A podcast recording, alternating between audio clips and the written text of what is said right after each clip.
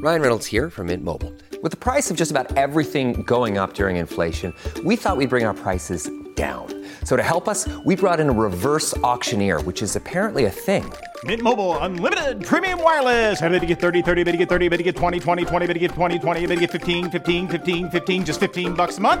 So, Give it a try at mintmobile.com slash switch. $45 upfront for three months plus taxes and fees. Promo rate for new customers for limited time. Unlimited more than 40 gigabytes per month. Slows. Full terms at mintmobile.com.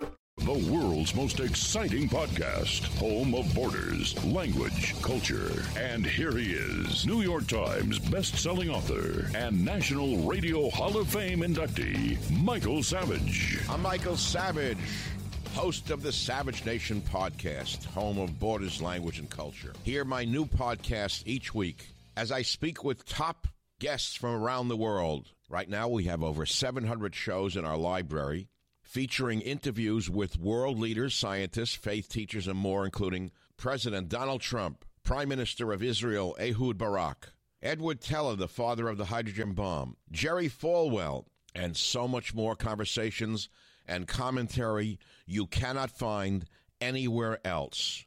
Other guests have included Samuel Cohen, the father of the neutron bomb, Breitbart's Alex Marlow, the great author Peter Schweizer, Colonel Douglas Macgregor. Be here or be nowhere. The Savage Nation Podcast. Catch the Michael Savage Podcast on all podcast platforms every Tuesday and every Friday.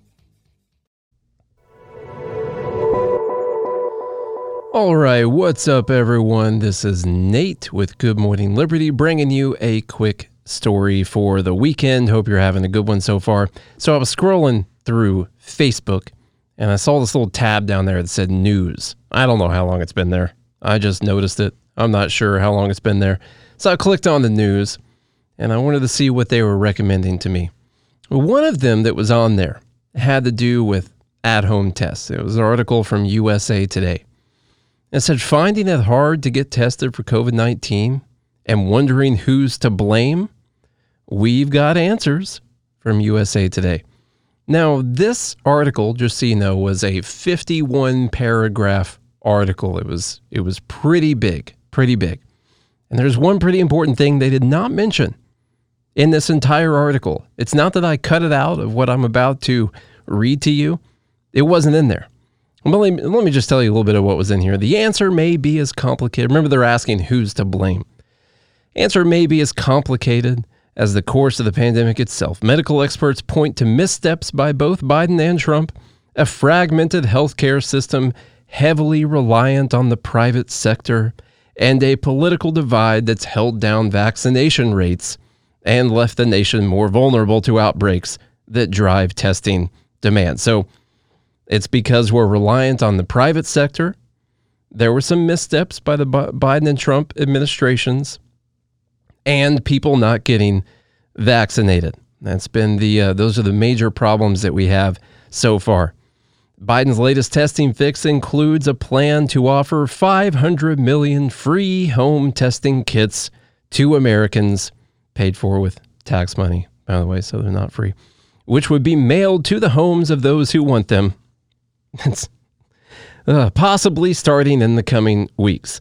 Manufacturers restarted closed factories and are working around the clock to make hundreds of millions of tests to meet the nation's demand. Since September, the administration has spent more than $2 billion to accelerate the production of rapid tests and another 1 billion in procuring at-home tests. So $3 billion right there. The first at-home test was approved one month before Biden took office. There are now a dozen rapid antigen tests authorized by the FDA. A little bit further down, because the two largest test makers slowed production, the kits have been hard to find for consumers, and we're just playing catch up right now. Other nations, such as the UK and Germany, have been large purchasers of home tests and provided the kits to their residents for little or no charge. So there's some they're they're pointing out what the blame is. I I brought in the paragraphs where they actually blame things in here. One, they're blaming the two largest test makers. That's uh, Abbott and one other one starts with a Q. Can't remember what it is. Uh, the the they slowed down their production. They're just not able to produce enough, and that's why we can't find them. And then it's because we, the government, has not been buying enough tests for people. So, of course, that's a major problem too, because that's what they're doing in Europe, right? That's not only what they're doing in Europe. You know what else they're doing in Europe? They're approving other tests that have not been approved yet in the US. So, one thing here how important are the tests? Right now, it's a little late to slow the spread of Omicron, I would say. It spreads pretty fast. All right. So, are the tests a good idea? I think they can be. I still think it's important. You know, I was going to go up and see my mom for her birthday this weekend. I ended up not being able to because we got so much snow in Nashville. The roads are really, really terrible. And uh, just don't feel like turning my three hour trip into a seven hour trip up there. And uh, she's also sick right now. I was feeling under the weather earlier in the week. A couple people I've been hanging out with, they turns out they tested positive for COVID and they probably had it while I was hanging out with them because they tested like the next day. And so I was thinking, well, before I go up and see my mom, who uh, is on the list of people who would not do as well with COVID, I'll take a COVID test. All right. So I went to Walgreens, and by the way, there was a COVID test there. Went to Walgreens, got one for $11, I think, a single test. And I took that test, and it was negative. That's fine. Uh, but if it would have been positive, am I going to take a positive test and then go up there and hang out with my mom? she'd probably be fine. She's got her vaccinations, her booster, all that stuff. Uh, but I don't want to go up there and needlessly put her in any more danger if I could wait and go see her when I don't have COVID. You know, so so I still think that they're that they're important if you're going to go be around people who are in the higher risk category. So just get that out of the way right there. But who is to blame for this? As we said, they mentioned the United Kingdom and Germany in here. And this is from Newsy. They uh, COVID nineteen rapid test struggle to win FDA approval. They go into the story about someone who developed some test, César de la Fuente developed an affordable rapid test for COVID 19 more than a year ago. A swab from the mouth or nose transforms into an electrical signal for an analysis by a machine that can be made small enough to plug into a smartphone. The prototype has been peer reviewed and published, shown to be 87% accurate at detecting positive COVID cases. It does not yet have FDA approval. And he uh, developed this over a year ago. Investigation found that the FDA is keeping in place guidelines that are preventing low cost, over the counter coronavirus antigen tests from flooding the market, even as President Biden tries to end the shortage of rapid tests. The FDA, has so far approved a dozen at home tests compared to 34 self tests on the market in Germany. FDA will not disclose how many rapid tests have applications for approval still pending. Now remember, earlier they're they're blaming they didn't mention the approval process in the USA Today article. They're saying that the manufacturers that they're just not producing ones fast enough. The government hasn't been buying enough of them for people. That's really what the problem is. What what people really want to do is invoke the Defense Production Act and produce all of these tests, and that's going to solve all the problems for everyone. Going over some more articles, not typically publications that are you know, right wing leaning or right wing conspiracy theorists or anything like that. Here's from Axios. Pasadena, California based Innova produces COVID 19 tests that cost less than $5 and work with the ease of an at home pregnancy test, yielding results in 15 to 30 minutes. For months, Innova has been sending millions of these tests to the UK, where they've been used as part of Prime Minister Boris Johnson's moonshot mass testing program. Innova CEO says the company can currently make 15 million test kits per day, with plans to expand to 50 million a day by this summer.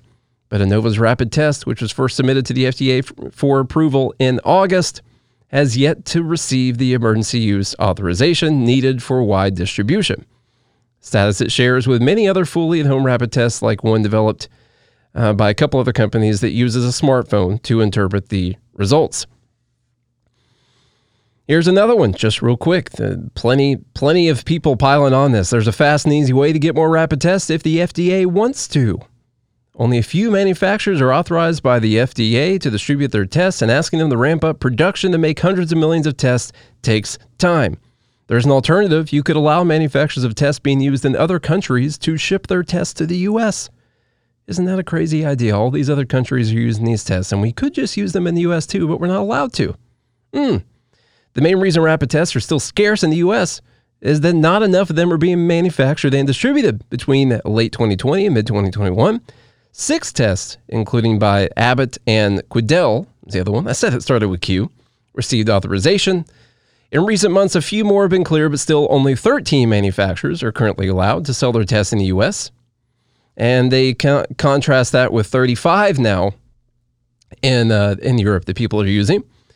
Pretty much all the manufacturers currently distributing in other rich countries have been waiting for authorization to send their products to the US. The tests are ready to go, and all they need is FDA approval. That's it, right there. One way to speed it up is to trust that the test, which have had ample success in other countries, will succeed in the US too.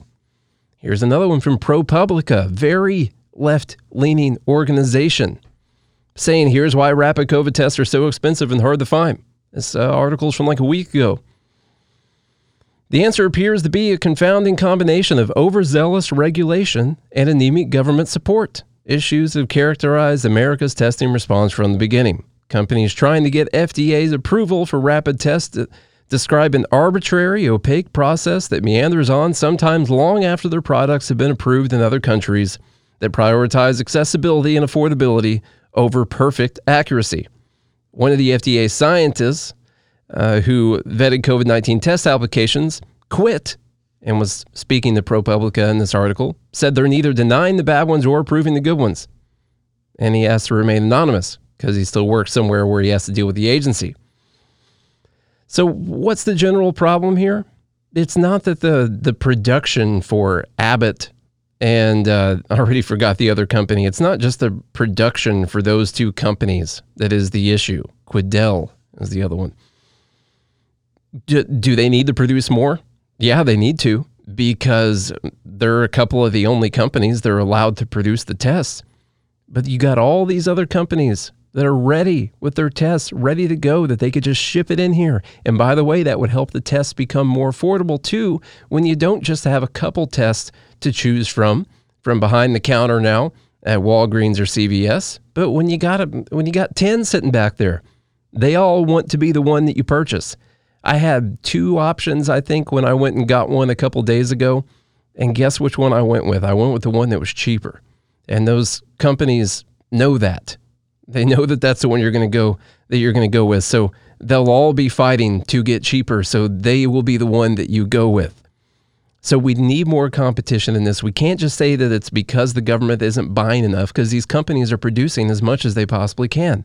But there's a lot of other companies that have their own production facilities that are ready to do this. And if you're someone who cares about the ability to test yourself before you go and be around some some potential some people who maybe don't need to get COVID, they haven't gotten it yet, and maybe they're in the high risk category, there's there's someone that you can blame, and that is the FDA. All right. If you like these little short things, tell me on Twitter at Good AM Liberty.